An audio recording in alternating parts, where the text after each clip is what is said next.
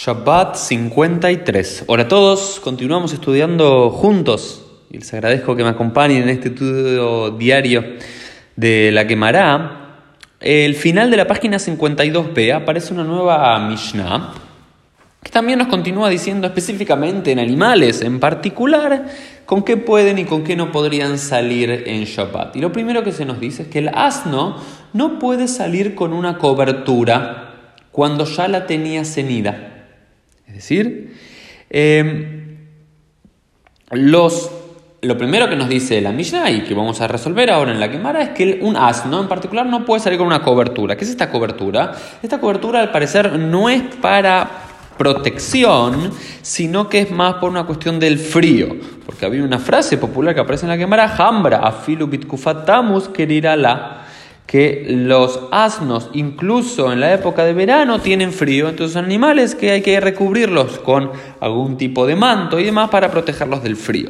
Y lo que nos dice la quemará es que pueden o no pueden salir con esto, sí, siempre y cuando fue, fue puesto, fue atado Me'erev Shabbat.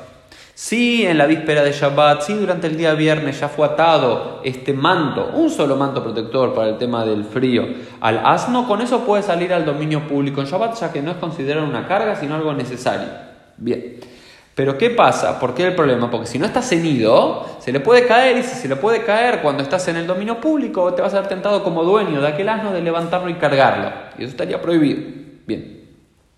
Pero ¿qué pasa si no está cenido? ¿Se lo puede colocar en Shabbat? Sí, se lo puede colocar en Shabbat, pero sin cenir. Pero si no lo puede cenir, no puede salir al dominio público, solamente se puede quedar en el Hatzer, se puede quedar en este dominio eh, privado que es el patio de eh, tu hogar. Eso es lo, primero que vemos aquí. Lo segundo que discute la, la Gemara es eh, sobre el, algo llamado el Ukaf. ¿Qué es el UCAF? El UCAF es la silla de montar.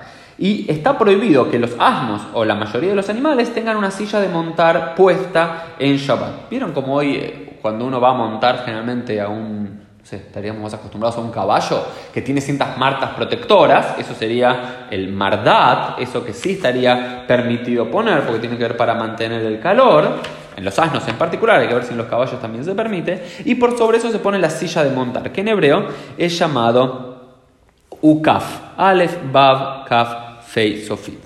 Eso no puede ser utilizado en Shabbat. ¿Por qué? La lógica indica, porque en Shabbat no montamos animales. Y al no montar animales no es necesario que lleve la silla de montar. Bien, entonces ya vemos, la manta protectora, el mardat se puede, el ukaf no se puede. Y lo tercero que sí eh, permiten en parte y en parte no, depende el animal, es eh, lo se llama el tarscal. ¿Qué es el tarscal? No conozco una definición exacta en español, si alguno me puede ayudar, pero sería una suerte de bolsa que se hace colgar del bozo, de, la boca de los animales para que coman lo que tengan que comer directamente de ahí y no tengan que acercarse al suelo. Es como una bolsa, imagínense que se la ponen adelante, como estamos acostumbrados al barbijo, pero un poco más grande, donde ahí se ponen los alimentos y los animales comen directamente de ahí.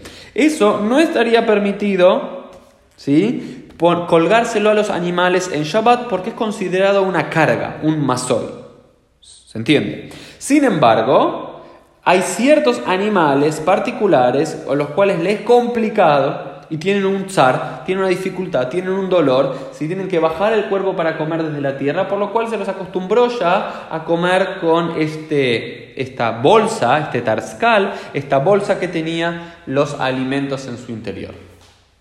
A esos animales sí se los permite colocar eso en Shabbat, pero solamente en el Hatzer, solamente para que anden en el patio, en el jardín, y no para que se vayan al dominio público. Lo otro que vemos eh, aquí interesante en la Gemara, después hay, un tema que, trae la, la, Mishnah, que tiene que ver con que... Eh, las cabras no podían, eh, podían salir con la ubre recogida, pero solamente para que esté seco, para que no se dañe, pero no para eh, no sé si por causa de la leche, no si es para guardar la leche, no se podría guardar la leche, entonces no podría tener la uva cubierta, por eso no quiero entrar en tantos detalles de esa alajá, ya llegaremos Dios mediante, pero sí lo que aparece muy interesante en la Gemara es una historia, y con esta historia quiero eh, terminar hablando de la leche, de los animales y demás, y si se podían recubrir, digamos, la, ubre, que serían, entre comillas, como los senos de, de los animales, con el siguiente relato. Dice, Mase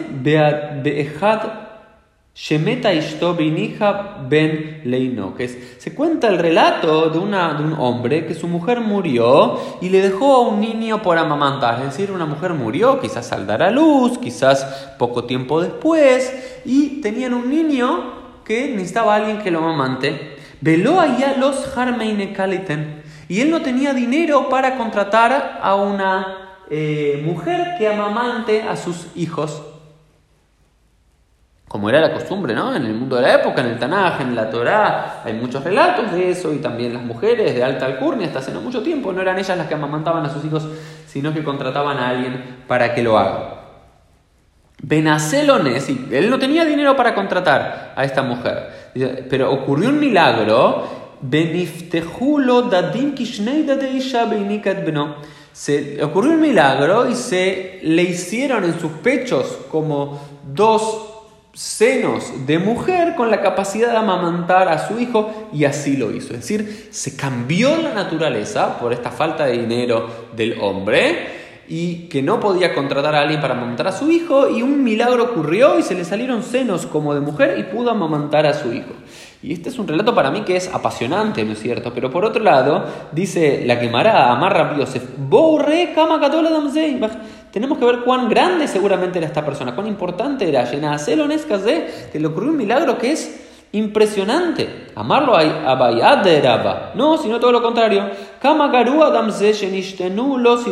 No, cuán terrible es la vida de esta persona que tuvo que cambiarse eh, las formas, los relatos, el orden de la naturaleza para que eh, un hombre tenga senos de mujer. ¿no es cierto? Por un lado, fíjense qué interesante entonces, para traerlo y quizás discutirlo en, otro, en algún otro espacio, no es el espacio de Daffy o mí, que vamos las cosas, vemos las cosas rápidamente, pero qué impresionante el relato en sí, ¿no es cierto? Cómo los jamim, los sabios, tienen la, facilidad para crear o relatarnos estas historias de un hombre que le salen senos de mujer y sin ningún prejuicio amamanta a su hijo. Es el relato.